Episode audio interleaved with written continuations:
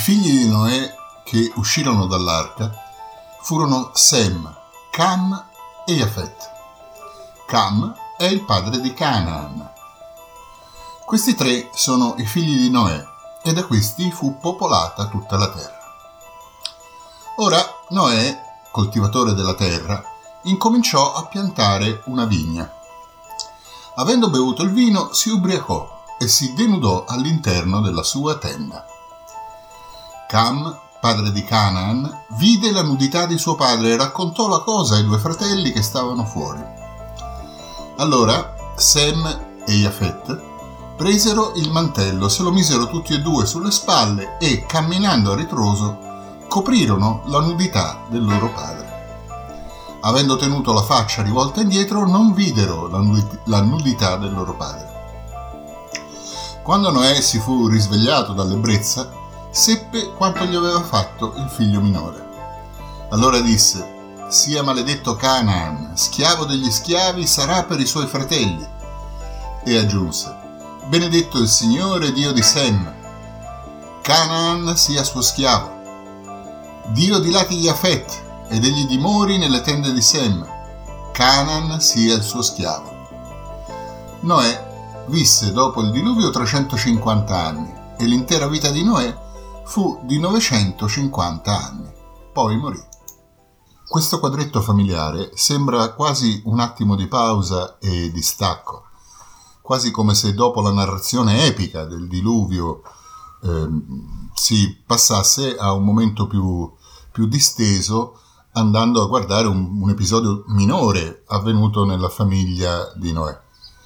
In realtà questo piccolo episodio nasconde una delle pagine più tristi e oscure della Bibbia, che pure dobbiamo leggere. Chiunque conosce la Bibbia sa bene come peccato e santità vi si mescolano in continuazione e entrambi sono importanti per la storia della salvezza, per comprendere come si arriva a Gesù Cristo e alla nostra redenzione.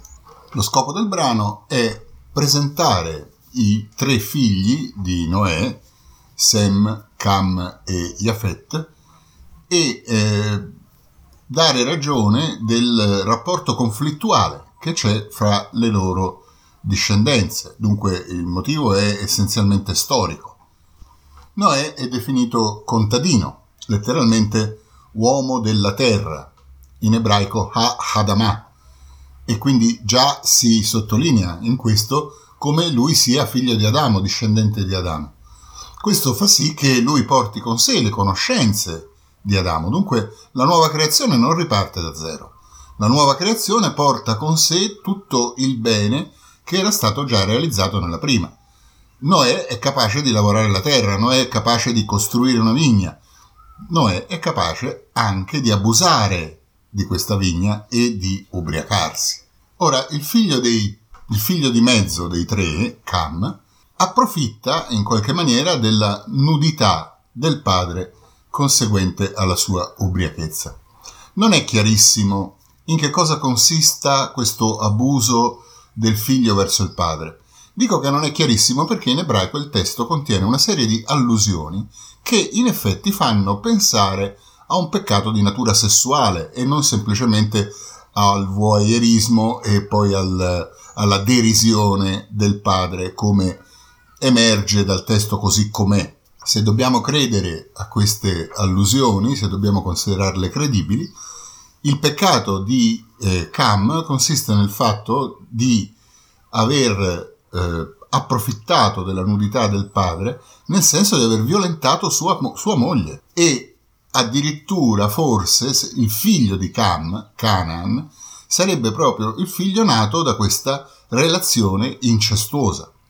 Questo spiegherebbe la durezza della maledizione che segue subito dopo, che è una delle peggiori di tutta la Bibbia. E questo naturalmente fa risaltare ancora di più la delicatezza di eh, Sem e Jafet, che anziché approfittare della debolezza, del, della fragilità del padre, piuttosto lo, lo coprono, cioè ne, lo difendono, lo proteggono proprio sua, nel momento in cui era più esposto. Anche senza addentrarci nelle sottigliezze dell'esegesi, questo brano comunque porta con sé un, un esempio molto bello di quel onora il padre e la madre che vedremo successivamente. Un figlio può vedere la debolezza del padre, anzi capita naturalmente spesso perché nell'intimità della famiglia noi tutti siamo testimoni dei peccati dei nostri familiari, ma il giusto comportamento consiste nel non approfittare di questa debolezza, ma al contrario nel coprirla, nel nasconderla, nel es- farci noi protettori dei nostri padri. Sorprendentemente, la maledizione di Noè grava soprattutto su Canaan, il figlio di Cam, che addirittura per due volte si ripete che sarà schiavo di Sem e Yafet. Ora, questo forse è anche un tentativo di giustificazione teologica di quello che di fatto eh, è stata la storia di Israele. Israele, sapete, arriva dall'Oriente, arriva dalle regioni di Aram, quindi dal, più o meno dall'attuale Turchia, Iran, e arriva a conquistare la terra di Canaan, la terra di Canaan che sarebbe appunto più o meno l'attuale Palestina. Allora, in questo racconto quello che si vuole dare è una giustificazione teologica di questa conquista, una giustificazione teologica del fatto che gli ebrei hanno di fatto tenuto in schiavitù i cananei, esattamente come oggi con i palestinesi.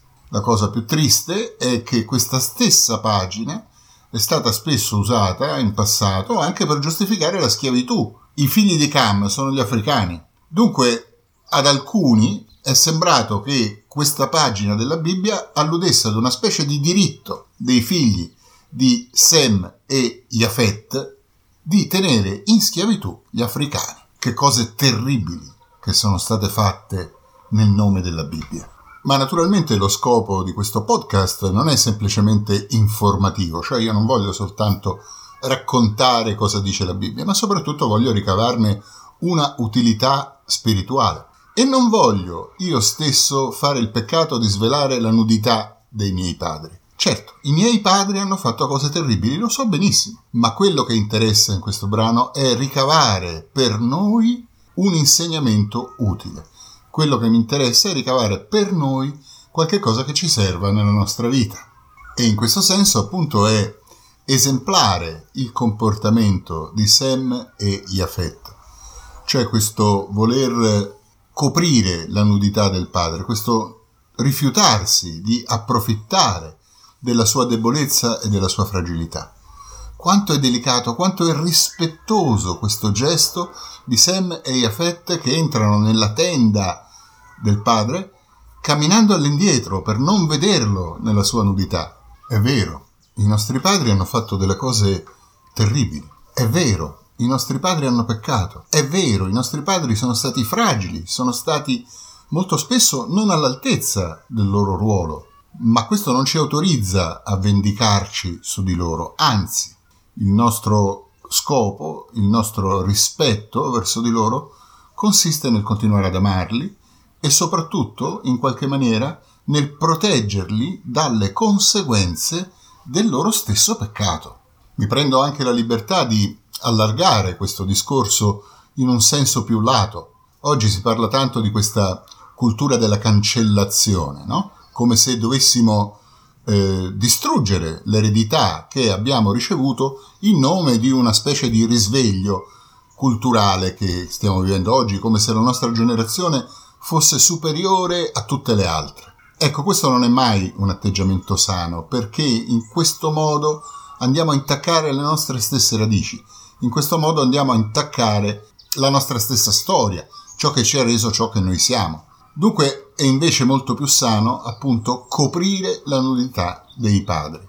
Non nel senso di giustificare il male che è stato commesso e nemmeno di ignorarlo, ma nella consapevolezza che quella fragilità, quella debolezza è proprio il materiale su cui il Signore costruisce la storia e va avanti anche con quella debolezza, va avanti anche con quella fragilità, va avanti nonostante quel peccato e con quel peccato.